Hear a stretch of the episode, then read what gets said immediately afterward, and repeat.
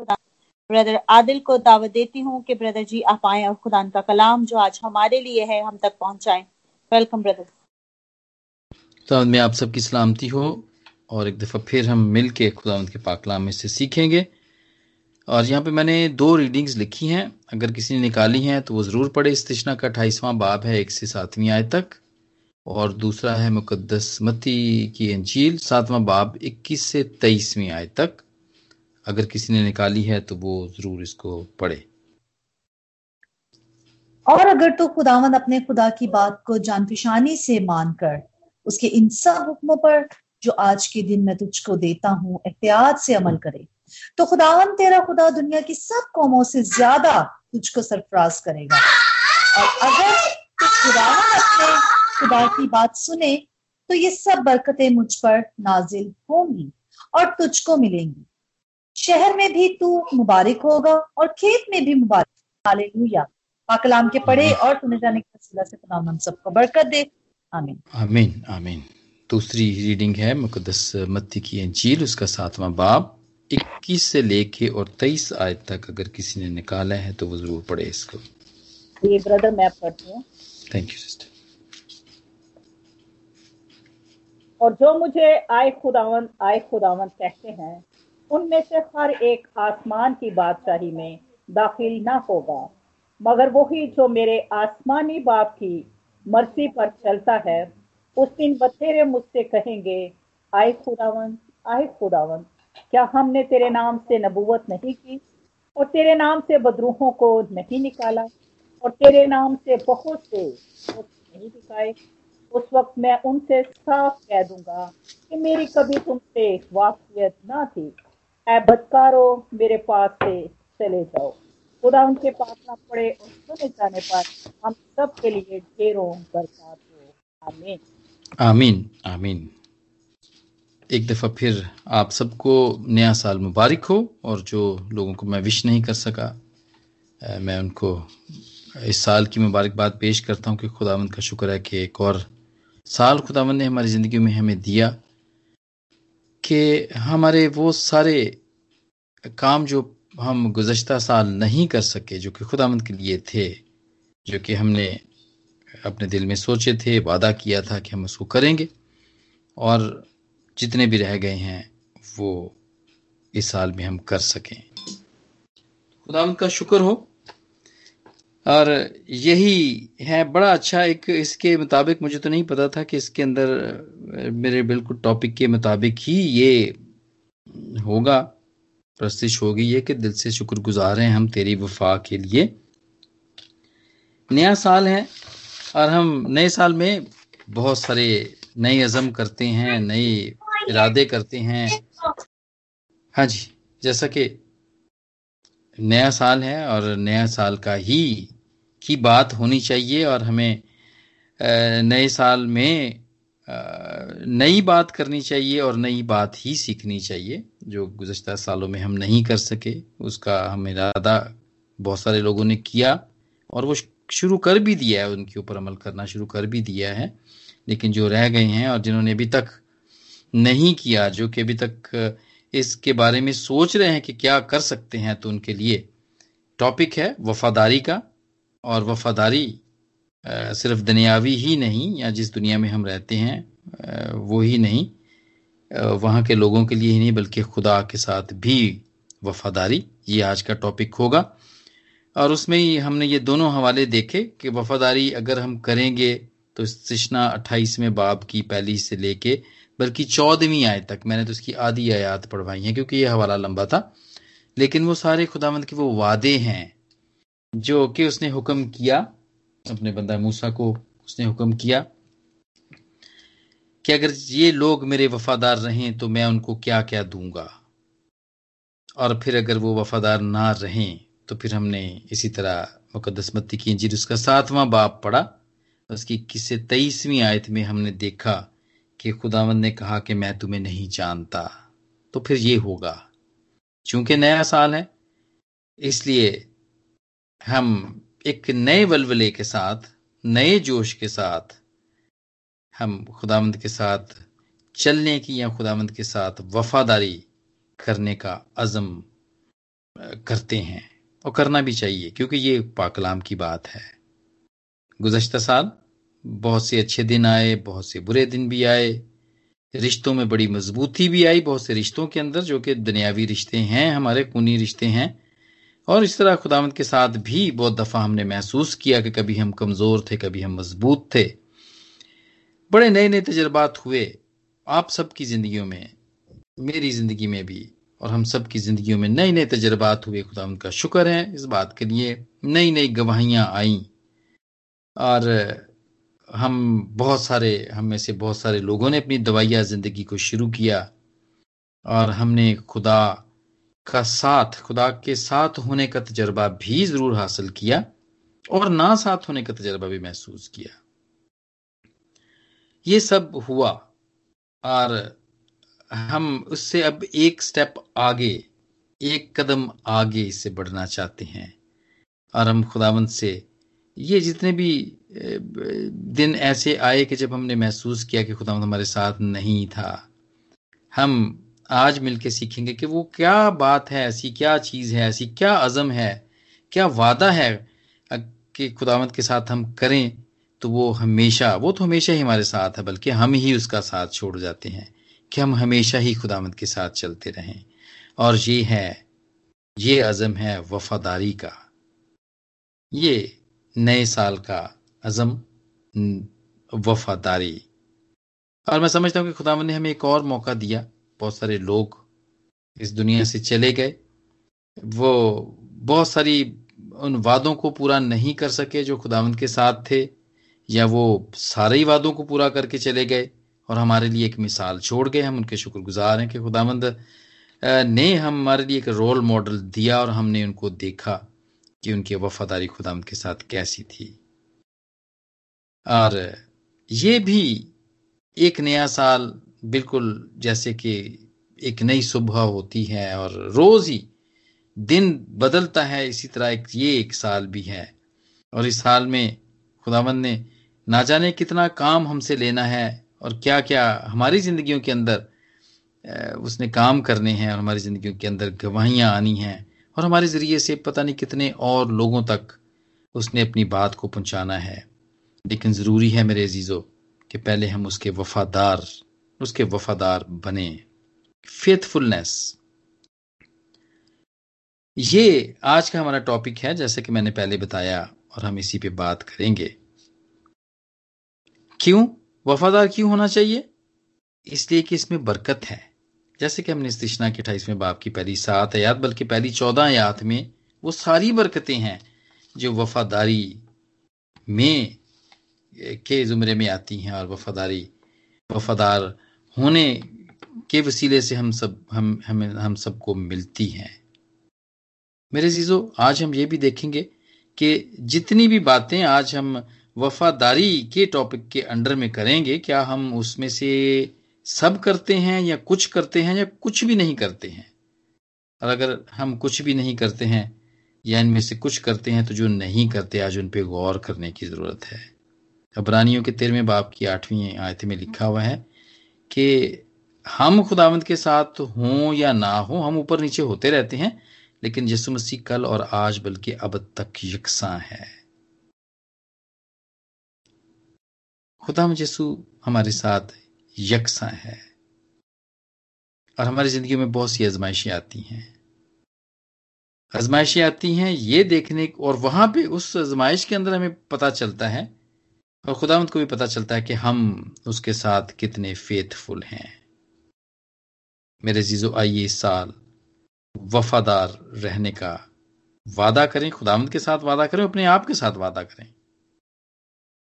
और सबसे पहला जो पॉइंट है वफादारी का, खुदा के साथ। खुदा के साथ वफादारी का। जबूर 62 में लिखा है है मेरी जान, खुदा है की आसरा, क्योंकि उसी से मुझे उम्मीद है। खुदामंद के साथ वफादारी का पहला स्टेप यह है कि उस पे ही आस रख। और उसके बाद जबूर 119 की ग्यारहवीं आयत कि, मैंने तेरे कलाम को दिल में रख लिया है। ताकि तेरे खिलाफ गुनाह ना करूँ। ताकि तेरे खिलाफ गुनाह ना करूँ। कलाम को, इस साल में खुदावंद के पाक कलाम को पढ़ना शुरू करें। किसी तरतीब से पढ़ना शुरू करें। हमने एक प्रोग्राम किया था पिछले दिनों में, और आप सबने अपने अपने तजर्बात बयान किए थे कि आप पाकलाम को कैसे पढ़ते हैं। और फिर हमने ये भी डिस्कस किया था। हमने एक दूसरे से सीखा भी था ये। और उससे बरकत मुझे मिली थी, बहुत सारे दूसरे लोगों को भी बरकत मिली थी। उनको पता चला था कि पाकलाम को कैसे, किस तरह से हम पढ़ सकते हैं। ये खुदामंद के साथ वफादारी के रखने के स्टेप्स हैं कि हम उसके कलाम को दिल में रख लें ताकि उसके खिलाफ गुनाह ना करें। अजहुना के पंद्रहवें बाप की सातवीं आयत में है। अगर तुम मुझमें कायम रहो और मेरी बातें तुझ में कायम रहें तो तुम जो चाहो मांगो तुम्हें मिल जाएगा। ये देखें, वादा है। ये वादा बिल्कुल स्तिशना के अठाईसवें बाप की जो पहली चौदहवीं, चौदह आयात हैं, ये बिल्कुल वैसा ही एक वादा है यहाँ पर कि खुदामंद वहाँ पे हमें वादा कर रहा है हमें देने का। और ये साया के छब्बीसवें बाब की तीसरी आयत में है कि जिसका दिल कायम है तो उसे सलामत रखेगा, क्योंकि उसका तवक्कल तुझ पर है। खुदावंत पे तवक्कल करना सीखें। ये भी खुदावंत के साथ वफादारी, वफादार होने का एक स्टेप है, एक कदम है। ये ये थोड़े मुख्तसर से तरीके हैं जिससे हम खुदावंत के साथ वफादार रह सकते हैं। और एक बहुत बड़ी बिल्कुल पाक कलाम की दरमियानी आयत हमारे पादी साहब कहते हैं कि half of the scripture is on right side और हाफ़ जो है वो लेफ़्ट साइड के ऊपर है और एक बिल्कुल दरमियानी आयत है पाक कलाम की और वो है जबूर 118 की आठवीं आयत है। और वो आज खुदावंद उसके ज़रिए से ही हमें ये बता रहा है कि और यहाँ पे लिखा है कि खुदावंद पर तवक्ल करना इंसान पर भरोसा रखने से बेहतर है और खुदावंद पर तवक्ल करना उम्र पर भरोसा रखने से बेहतर है। कितनी पावरफुल बात है हम इंसानों के लिए। हम जो एक दूसरे पे बड़ा ही डिपेंड करते हैं दूसरे लोगों पे या दूसरों की सिफारिशों पे या पैसों पे या बड़ी बड़ी इस बात पे सिफारिश करते हैं कि एक बड़े आदमी के साथ हमारी बातचीत है तो हम दुनिया में कामयाब हो जाएँगे। ये ऐसे लोगों के लिए है कि वह जबूर 118 की आठवीं आयत को अपने सामने रखें। अगर वो खुदावंत के साथ वफादार रहना चाहते हैं, कि खुदावंत पर तवक्ल करना इंसान पर भरोसा रखने से बेहतर है, खुदावंत पर तवक्ल करना उम्र पर भरोसा रखने से बेहतर है, ये खुदावंत के साथ वफादारी के कुछ यहाँ पे हमने पॉइंट्स देखे हैं। इसके अलावा भी और पाकलाम भरा पड़ा है। हम उसको देख सकते हैं, उन सब पे अमल कर सकते हैं। तो कभी भी ऐसा नहीं होगा कि खुदावंद भी हमारा इनकार करे जैसे हम उसका इनकार करते हैं। कभी भी वो ये नहीं कहेगा कि मैं तुम्हें नहीं जानता, जैसे कि हमने मुकदसमती की अंजील में हमने उसके साथ में बाप में पढ़ा। और मेरे चीज़ों, वफादार ये सिर्फ़ खुदावंद के साथ वफादार रहने का यही नहीं है कि हम खुदावंद के साथ तो वफादार रहें, लेकिन उसके जो जो उसकी दुनिया बनाई हुई है और जो उसके अंदर लोग बनाए हुए हैं और जो निज़ाम वो चला रहा है वो उस निज़ाम के साथ हम वफादार ना रहें। तो ये मुमकिन नहीं है। हमने बिल्कुल इसको बैलेंस करना है। हमने दुनियावी तौर पर भी और रूहानी तौर पर भी दोनों को बैलेंस करना है। तो खुदा के साथ तो हमने देख लिया कि वफादार, वफादारी में हम क्या कर सकते हैं। जो अपने ऊपर देखा लेकिन उसके बाद, खुदा के साथ वफादारी के बाद उसकी कलीसिया आती है, उसकी दुल्हन आती है। हम उसके साथ वफादार रहें, क्योंकि ये पाकलाम में लिखा है। पहला ग्रंथियों पहला बाब, उसकी दसवीं आयत। उसमें लिखा है कि खुदावंत के वसीले से ये पालूस रसूल हमें, जो कि गैर कौमों का रसूल है, और उसने उस खुदावंत के पाकलाम को हमें समझने में बहुत मदद की है। और उसका दर्जा पाकलाम के अंदर बहुत ज़्यादा न्यू टेस्टमेंट के अंदर ख़ास तौर पर बहुत ज़्यादा है जो उसने काम किया है। वो कहता है कि मैं खुदावंत के वसीले से इल्तमास करता हूँ कि एक ही बात कहो और तुम में तफरके ना हो। यक दिल रहो। यक दिल रहो। ये क्लीसिया के लिए कहा गया है।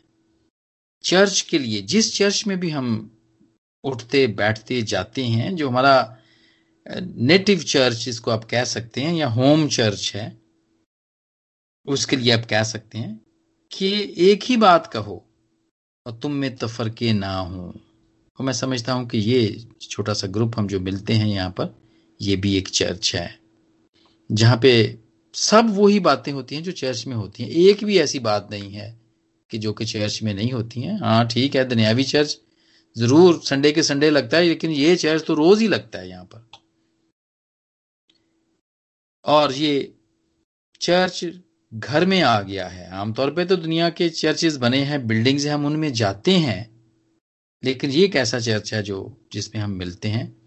सब मिलके हम रफाकत रखते हैं, लेकिन ये चर्च घर में आ गया, चल के आ गया है। इतनी ज़्यादा सहूलत खुदावंद ने कर दी हमारे लिए कि हमें घर से बाहर कदम ना निकालना पड़े। बारिश है, बांदी है, तूफ़ान है, सर्दी है, गर्मी है ट्रांसपोर्ट नहीं है, वक्त नहीं है, हम बीमार हैं, चल नहीं सकते हैं, तबीयत खराब है। जा नहीं सकते हैं बाहर वाले चर्च में, जो बिल्डिंग का चर्च है, जो एवरी संडे को होता है, या फ्राइडे को, जो कि आमतौर पे यूएई और सऊदिया में होता है। तो ये एक ऐसा चर्च है, जो कि खुदामंद ने हमें मुहैया किया हमारे घरों में, बल्कि काम की जगह पे, और अगर हम सफ़र भी कर रहे हों तो तब भी हम इस चर्च में शामिल हो सकते हैं। इसके मतलब पालूस रसूल फरमाते हैं पाकलाम के अंदर कि एक ही बात कहो और तुम में तफरके ना हो और यक दिल रहो। इसलिए कि खुदावंद को ये बात पसंद है। यक दिल रहना खुदावंद को ये बात पसंद है। और अबरानियों के और फिर क्लीसिया के अंदर, क्लीसिया के अंदर और कौन कौन लोग हैं? जिनके साथ हम वफादार रह सकते हैं।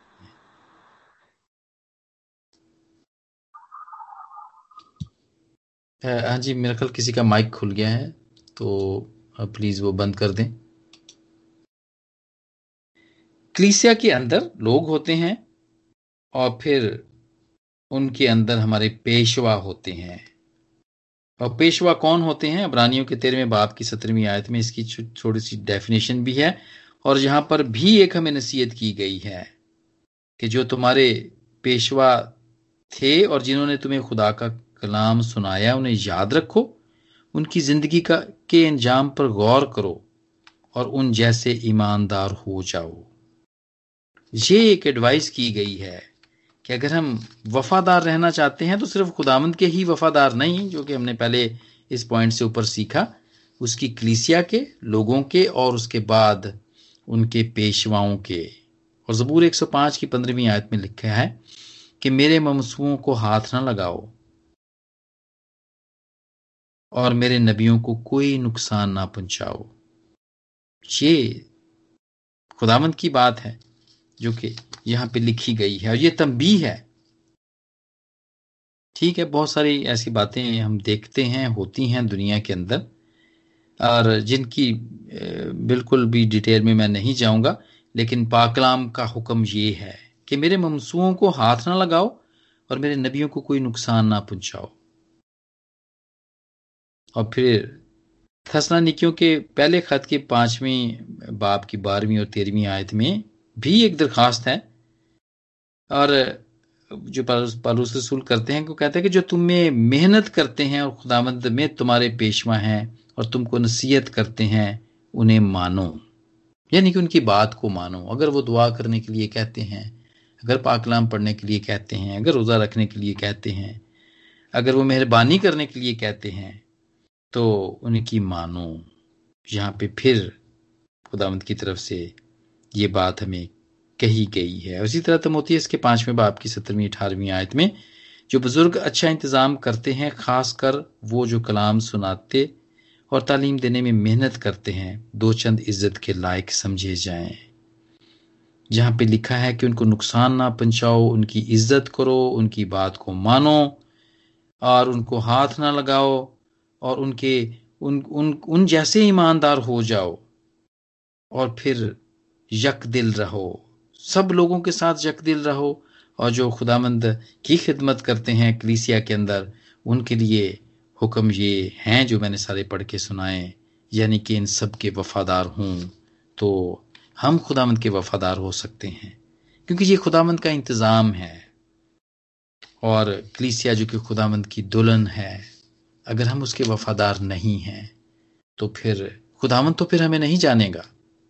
क्योंकि वहाँ पे मत्ती के सातवें बाब में तो वो वही फिर बात हो जाती है। और फिर एक और खुदावंत का इंतज़ाम जो हमारे दुनिया के अंदर है और वो है खानदान के साथ, फैमिली के साथ। अगर हम अपने खानदानों में एक दूसरे के साथ वफादार नहीं हैं तो मेरे अजीजो, हम खुदावंद के वफादार नहीं हैं। क्योंकि खुदावंद का पाकलाम हमें कहता है, और ये खानदान के अंदर अफराद होते हैं जिनके अंदर शोहर होता है, बीवी होती है, बच्चे होते हैं तो उनके लिए पाकलाम हमें क्या कहता है? एफसीओ के पाँचवें बाप की बाईसवीं आयत में है। शोहरों के लिए भी और बीवियों के लिए भी है कि आए बीवियों, अपने शोहरों की ऐसे ताबे रहो जैसे खुदावंत की। और इसी तरह शोहरों के लिए भी यही कहा गया है कि तुम उनको अपने बदन की मानद मोहब्बत करो। ये इन दोनों के लिए हुक्म है कि एक दूसरे से मोहब्बत रखो और एक दूसरे के वफादार रहो। क्योंकि ये खुदावंद का हुक्म है और ये इसका इंतज़ाम है। ये इसका इंतज़ाम है। दुनिया में बहुत सारे मसले, बहुत सारे प्रॉब्लम्स वो यहीं से शुरू होते हैं जब हम मियाँ और बीवी एक दूसरे के साथ वफादार नहीं रहते हैं।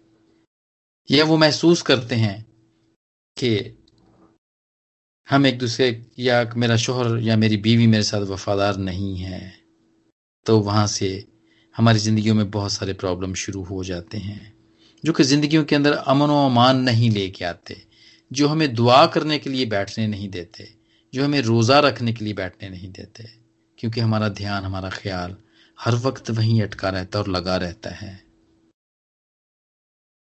ये खुदावंत का इंतज़ाम है। इब्रानियों के तेरहवें बाप की चौथी आयत में है कि ब्याह करना सब में इज़्ज़त की बात समझी जाए। और बच्चों के लिए, बच्चों के लिए क्या हुक्म है?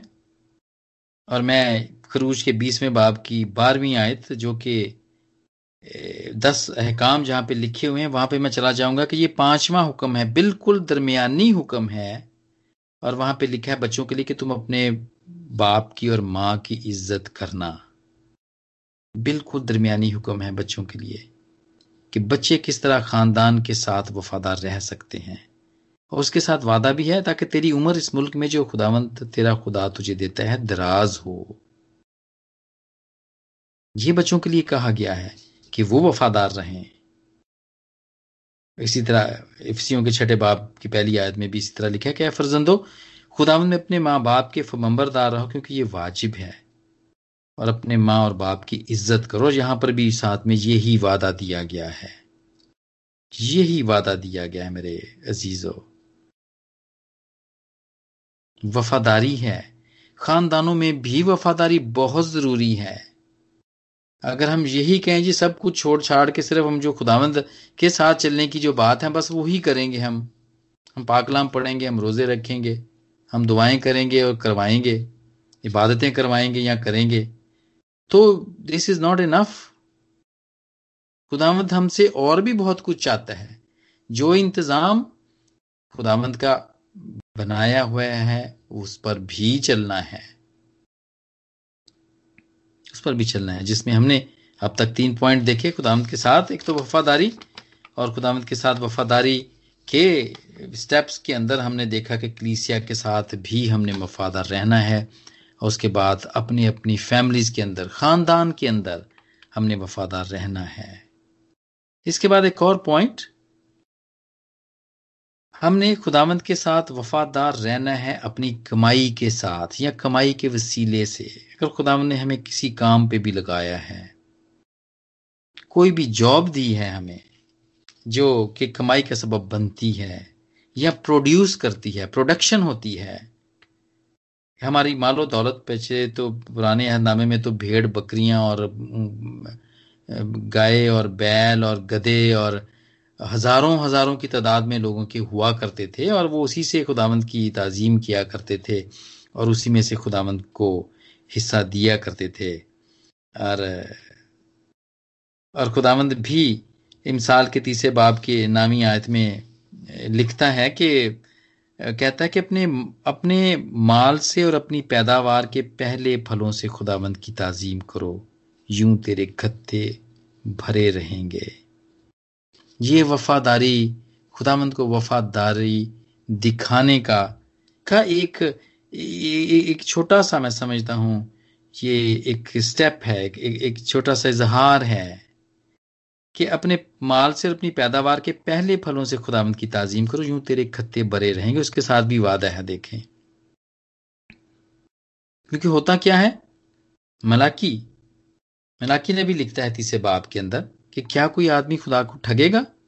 पर तुम मुझको ठगते हो और कहते हो कि हमने किस बात में खुदा को ठगा? हाँ दया यक्की और हदिये में। पूरी दया यक्की जखीरे खाने में लाओ ताकि मेरे घर में खुराक हो और उसी से मेरा इम्तिहान करो। और उसके बाद वादा क्या है कि आसमान के दृश्य खोल कर मैं तुझे, तुझ पर बरकत बरसाऊँगा और कितनी बरकत बरसाऊँगा? यहाँ तक कि तुम्हारे पास उसके लिए जगह ना रहे। मेरे जीजो ये बड़ा अच्छा मलाकी की किताब का तीसरा तीसरा बाब जो है और उसकी दसवीं आयत अगर आप नीचे तक पढ़ें तो आपको पता चलेगा कि बड़ा ही खूबसूरत यहाँ पे ये बयान है और इसको देने की जो बरकतें हैं इसके इसके, इसका जो वादा किया गया है खुदावंत ने यहाँ पे जो वादा किया है, वो बहुत सारे लोगों की इसमें गवाहियाँ हैं, देने की गवाहियाँ हैं, कि वो जब खुदामंद को वो देते हैं या मुसलसल देते हैं, या जिस तरह बहुत सारे लोगों ने तो चर्चेस के अंदर, वेस्ट के अंदर तो हमारे डायरेक्ट डेबिट चलते हैं, वो चर्च का जो चंदा है, उनको डायरेक्ट डेबिट लगवाया हुआ है उन्होंने। ये उसके अलावा भी वो थैली में डालते हैं। मेरे चर्च में ऐसा है। और मेरे चर्च के अंदर भी मैंने बहुत दफ़ा रेडियो पे बात भी मैंने की और बताया भी। बहुत सारी गवाहियाँ भी हैं। कि हमारी एक छोटी बच्ची ने पहली दफ़ा काम किया उसने अपनी ज़िंदगी के अंदर पहली दफ़ा काम किया और उसने कहा उसने वादा किया कि खुदावन, मुझे, मैं ये सारी की जितनी भी कमाई होगी मेरे, तूने मुझे काम पे लगाया है और मैं जितनी भी कमाई होगी, इस महीने की जितनी भी हो, जितनी भी मैं ड्यूटी कर सकूँ जितना भी पैसा आएगा, मैं वो तेरे हजूर में लेके आऊँगी। और ऐसा ही हुआ। उसने ऐसा ही किया। और कोई बहुत महीने नहीं गुजरे होंगे, उसको एक परमानेंट एक बहुत अच्छी, उसका करियर उसका करियर बनाने वाली नौकरी उसको मिली। और उसके बाद उसकी लॉटरी निकली और वो पाँच हज़ार पाउंड की नौकरी थी। सॉरी पाँच हज़ार पाउंड की लॉटरी थी उसकी निकली। और उसके बाद अब तक इस बात को भी चार साल हो गए हैं, लेकिन अब भी उसकी ज़िंदगी में ऐसी ऐसी गवाहियाँ ऐसे ऐसे काम होते हैं कि वो जब बताती है तो वो भी हैरान हो जाती है और हम भी खुदा का शुक्र करते हैं कि, और हमें पता होता है कि ये हाँ ये इसने एक दफ़ा ये किया था और उसके बाद वो मुसलसल करती आ रही है और उसके डायरेक्ट डेबिट हैं। उसके बैंक से जितनी भी उसने खुदावंत के लिए दयायकी ठहराई हुई है, वो निकल जाती है। दयायकी से भी बल्कि ज़्यादा। दयायकी तो दसवां हिस्सा है, बल्कि उससे भी ज़्यादा वो उसकी तनख्वाह आते ही निकल जाती है। और वो बिल्कुल उसके साथ ऐसा ही है कि इतनी बरकत खुदामद उसको देता है कि उसके पास रखने के लिए जगह नहीं होती है।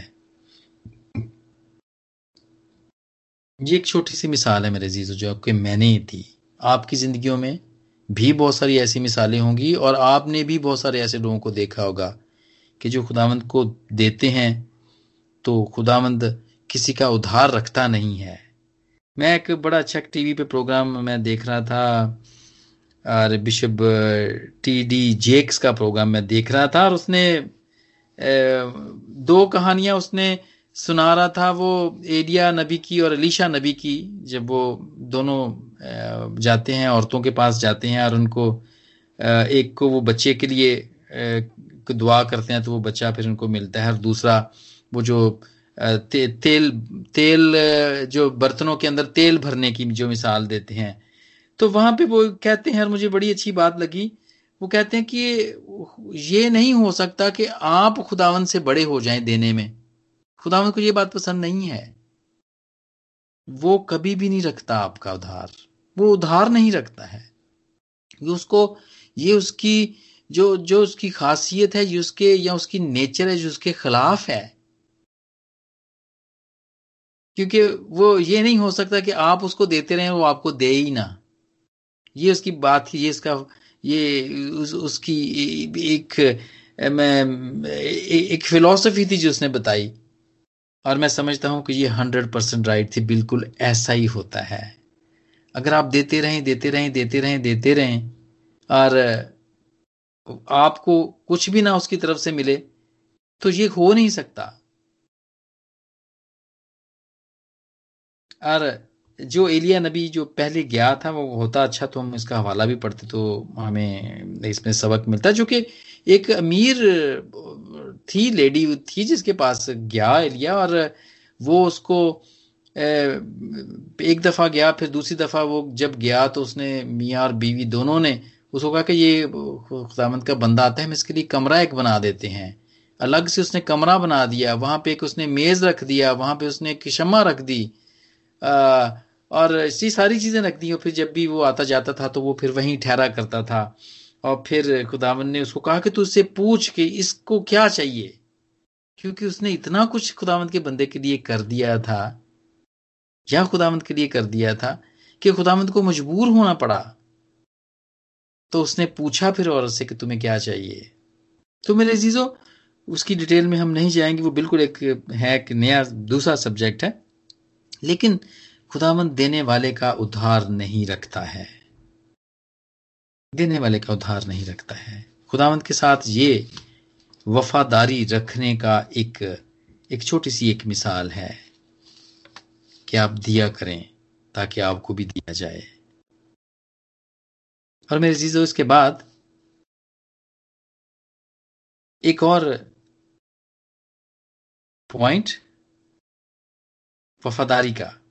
खुदामंद का इस दुनिया के अंदर बनाए हुए निज़ाम का एक और मिसाल, और वो है जिस मुल्क के आप साथ, जिस जिस मुल्क में भी आप रहते हैं, उसके बारे में खुदामंद क्या कहता है? रोमियो के तेरा बाप की पहली आयत में, कि हर शख्स आला हुकूमतों के, का ताबेदार रहे, क्योंकि कोई हुकूमत ऐसी नहीं जो खुदा की तरफ़ से ना हो, और जो हुकूमतें मौजूद हैं वो खुदा की तरफ़ से हैं। बस जो कोई हुकूमत का सामना करता है वो खुदा के इंतज़ाम का मुखालिफ है। और जो मुखालिफ हैं, वो सजा पाएँगे। यहाँ पे देखें, बहुत सारी ऐसे हुक्म हैं खुदावंद के, जिनका बिल्कुल उसके बाद उसका वो वो वो यहाँ तो वहाँ वहाँ पे जजा देता है, यहाँ पे सजा देता है। तो यहाँ पे कोई भी हुकूमत हो, चाहे अच्छी हो, चाहे बुरी हो, ये रोमियो के तेरहवें बाप की पहली आयत के मुताबिक पाकलाम के मुताबिक ये है कि हम उनके ताबेदार रहें। दुनिया में हम देखते हैं प्रोटेस्ट देखते हैं, छोटी सी बात हो जाती है, लोग सड़कों पे आ जाते हैं, हुकूमतों के खिलाफ बड़े नारेबाजी होती है, बुरा भला कहा जाता है बड़े बड़े लीडर्स को, लेकिन मेरे अजीज़ों, पाकलाम के ये मुताबिक नहीं है। हमारा पाकलाम, या अगर हम खुदामद के साथ वफादार हैं तो ये फिर खुदामद इस बात के लिए हमें मना करता है। ये खुदामद के साथ हमारी वफादारी को ज़ाहिर नहीं करता है, अगर हम ऐसा करते हैं तो। और वो खुदामद का पाकलाम ये कहता है कि बस जो कोई हुकूमत का सामना करता है, वो खुदा के इंतज़ाम का मुखालिफ है और जो मुखालिफ हैं वो सजा पाएँगे। यहाँ पे सजा है उनके लिए। तो बी केयरफुल मेरे जीजो दूसरों को देख के आप भी उनकी तकलीद ना करें। अगर आपने अब तक की है तो आइंदा ना करें। इसलिए कि ये खुदावंद के इंतज़ाम के बिल्कुल खिलाफ है। तमोथियस के दूसरे खत के पहली चार आयात में भी कुछ ऐसा ही है। रसूल कहते हैं कि बस मैं सबसे पहले ये नसीहत करता हूँ कि मुनाजातें और दुआएँ उल्तजाएँ और शुक्रगुजारियाँ सब आदमियों के लिए की जाती हैं। बादशाहों और बड़े बड़े मर्तबा, मर्तबे वालों के लिए। मर्तबे वालों के वसीले, इसलिए कि हम कमाल दीनदारी और संजीदगी से अमन और अमन और आराम के साथ ज़िंदगी गुजारें। मैं इसको दोबारा पढ़ूँगा। बस मैं सबसे पहले ये नसीहत करता हूँ कि मुनाजातें और दुआएँ और इल्तजाएँ और शुक्रगुजारियाँ सब आदमियों के लिए की जाती हैं। बादशाहों और सब बड़े मरतबे वालों के वास्ते इसलिए कि हम कमाल दीनदारी, संजीदगी से और अमन व अमान के साथ ज़िंदगी गुजारें। ये हमारे मुनजी खुदामद के नज़दीक उम्दा और पसंदीदा हैं। मुखालिफ ना हो, बल्कि उनके लिए दुआ करें। शुक्रगुजार हों उनके लिए। और एक बहुत बड़ा मैं समझता हूँ कि गुजशत साल के अंदर एक पाकिस्तानी हुकूमत ने एक, एक ऐसा कदम उठाया कि पूरी दुनिया इस बात से हैरान हो गई। और हम खुद भी इस बात में हैरान हुए कि हमारी इतनी सारी दुआएँ जो हम इतने साल करते रहे हैं रोज़े रखते रहे हैं प्रेयर सेशंस करते रहे हैं इस चर्च में भी होते रहे हैं हमारा जो छोटा सा ये चर्च है जो कि बिल्कुल मीडिया के ऊपर है, और उसका इतना बड़ा रिज़ल्ट जो हम कभी सोच भी नहीं सकते थे कि ये गवर्नमेंट कर देगी। और मेरे ये बात होती है, और ये बिल्कुल तमोथीस के दूसरे बाप की पहली चार आयात के बिल्कुल मुताबिक है कि खुदामंद को ये बात पसंद आई थी। जो भी हम उनके लिए करते रहे थे, हम गवर्नमेंट्स के लिए हुकूमत के जो अमन अमान को कायम करने वाले जो इदारे हैं, उनके लिए प्राइम मिनिस्टर के लिए प्रेसिडेंट्स के लिए फौज के लिए, हम सब के लिए दुआ करते रहे हैं। और ये खुदामंद के नज़दीक उम्दा और पसंदीदा हुई और जो उसका रिज़ल्ट हुआ, वो आपने देखा। वो देखा कि हमारे सब की हमारे सब के मुँह के ऊपर खुदावंद की शुक्रगुजारी आई। इस हकूमत ने ये काम कर दिया। आप सब जानते हैं कि वो क्या काम था। जो आठ साल से जो हमारी बहन झूठे इल्ज़ाम में बंद थी, इस हुकूमत ने उसको छोड़ा ही नहीं, बल्कि और भी बहुत सारे ऐसे काम किए जो कि वहाँ पे मसीही कम्युनिटी के लिए बड़े ज़रूरी थे और वो बहुत अच्छे थे। तो मेरे जीजो ये छोटा सी एक छोटी सी मिसाल है खुदावंद के साथ वफादारी की कि खुदावंद के इंतज़ाम के तहत जिस मुल्क में भी आप रहते हैं उनके, उस मुल्क के भी वफादार रहें और उनके लिए दुआ करें। फिर उसके बाद एक और पॉइंट जहाँ पे हम काम करते हैं, जहाँ पे हम काम करते हैं, हम उन लोगों के भी वफादार रहें, यानी अपने काम के वफादार रहें, क्योंकि ये खुदामंद की तरफ़ से हमें मिला है। इफ्सियों के छठे बाप की पांचवी आयत में हुक्म है आए नौकरो जो जिसम की रूह से हमारे, तुम्हारे मालिक हैं। आए नौकरो जो जिसम की रूह से तुम्हारे मालिक हैं। अपनी साफ़ दिली से डरते और कांपते हुए उनके ऐसे फरमंबरदार रहो जैसे मसीह के। दिखावे के लिए खिदमत ना करो, बल्कि खुदावंद को जान कर करो। क्योंकि खुदावंद को जान के करो, क्योंकि जो कोई जैसा अच्छा काम करेगा ख्वा वो गुलाम हो ख्वा आज़ाद खुदावंद से वैसा ही पाएगा। देखिए, काम हम इधर डाउन ग्राउंड फ्लोर पे कर रहे हैं और इसका जो अजर है वो खुदावंद हमें देगा। और जो कुछ करते हो ये जान के करो कि खुदावंद के लिए करते हो। और फिर मालकों के लिए भी है। अगर हमारी कोई कंपनी है, अगर हम कोई काम चलाते हैं तो मालकों के लिए भी है। एफसीओ के छठे बाब की आगे जाके इसी याद के अंदर के मालिक भी धमकियाँ छोड़कर उनके साथ, यानी नौकरों के साथ ऐसा सलूक करें कि अच्छा सलूक करें, क्योंकि तुम्हारा और इनका मालिक एक ही है जो कि खुदावंद है और जो कि किसी का तरफदार नहीं है। जो कि किसी का तरफदार नहीं है। मेरे जीजो खुदावंत का पाक कलाम हमें बताता है कि हम किस तरह खुदावंत के वफादार बन सकते हैं। ये सारी बातें हैं। और इसके अलावा भी बहुत सारी बातें।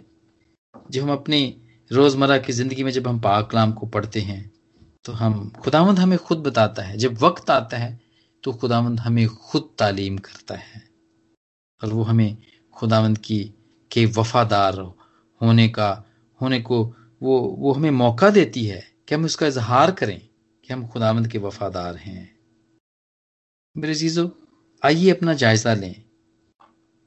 आइए, ये जितनी बातें भी आज हमने यहाँ पे मिलकर सीखी हैं, उनमें से देखें कि इनमें से हमने गुजश्ता साल में कौन कौन सी की थी और कौन कौन सी हम नहीं कर सके हैं। और जो हम नहीं कर सके, वो इस साल करने का वादा करें। मेरे साथ नहीं, एक दूसरे के साथ नहीं बल्कि खुदामंद के साथ करें। बल्कि खुदामंद के साथ करें मिसाल के अठाईसवें बाप की तेरहवीं आयत में है कि जो अपने गुनाहों को छुपाता है, कामयाब ना होगा। लेकिन जो इसका इकरार करता है और उनको तर्क करता है, उस पर रहमत होगी। अगर हम खुदावंद के वफादार नहीं रहे, क्योंकि खुदावंद से वफादार, वफादारी ना करना उसके मुखालिफ होना है और उसका गुनाह है। ये उसका गुनाह करने के बराबर है। अगर हम आज तक खुदाम के वफादार नहीं रहे और उसके बनाए हुए इंतज़ाम पे, जो कि इस दुनिया के अंदर है, अगर हम उसके साथ वफादार नहीं रहे तो आए मेरे जीजो आज इस नए साल के अंदर हम ये इकरार करें कि मैं अपनी सारी कमजोरियों पे, उस कमजोरियों को मैं सामने लाता हूँ, उसका इकरार करता हूँ मैं। और खुदावंद, तू मुझे कुवत दे, ताकि मैं इसको तरक करूँ और मैं तेरे और तेरे चलाए हुए इंतज़ाम के साथ वफादार रहूँ। ताकि तू मुझे बरकतें दे और कौन सी बरकतें दे? इस तिश्ना के अठाईसवें बाब की पहली सात आयात, बल्कि पहली चौदह आयात के अंदर जो बरकतें हैं, वो मुझे मिले। और आज पाकलाम के इस सब हिस्से के वसीले से खुदा मुझे और आप सबको बरकत दे। आमीन आमीन आमीन थैंक यू ब्रदर आदिल इस ब्लेसफुल मैसेज के लिए, जो आपको खुदावंद ने हमारी जिंदगियों के लिए दिया, क्योंकि वफादारी जो है वो खुदावंद को पसंद है, और जो वफादार होते हैं वो ही खुदावंद से वो सेहरा हासिल करते हैं जो कभी भी मुरझाने वाला नहीं है। सो खुदावंद हमें वफादारी करने की बड़ी हिम्मत और ताकत दे ताकि हम हकीकत में खुदावन की तरह कामल करने वाले हों।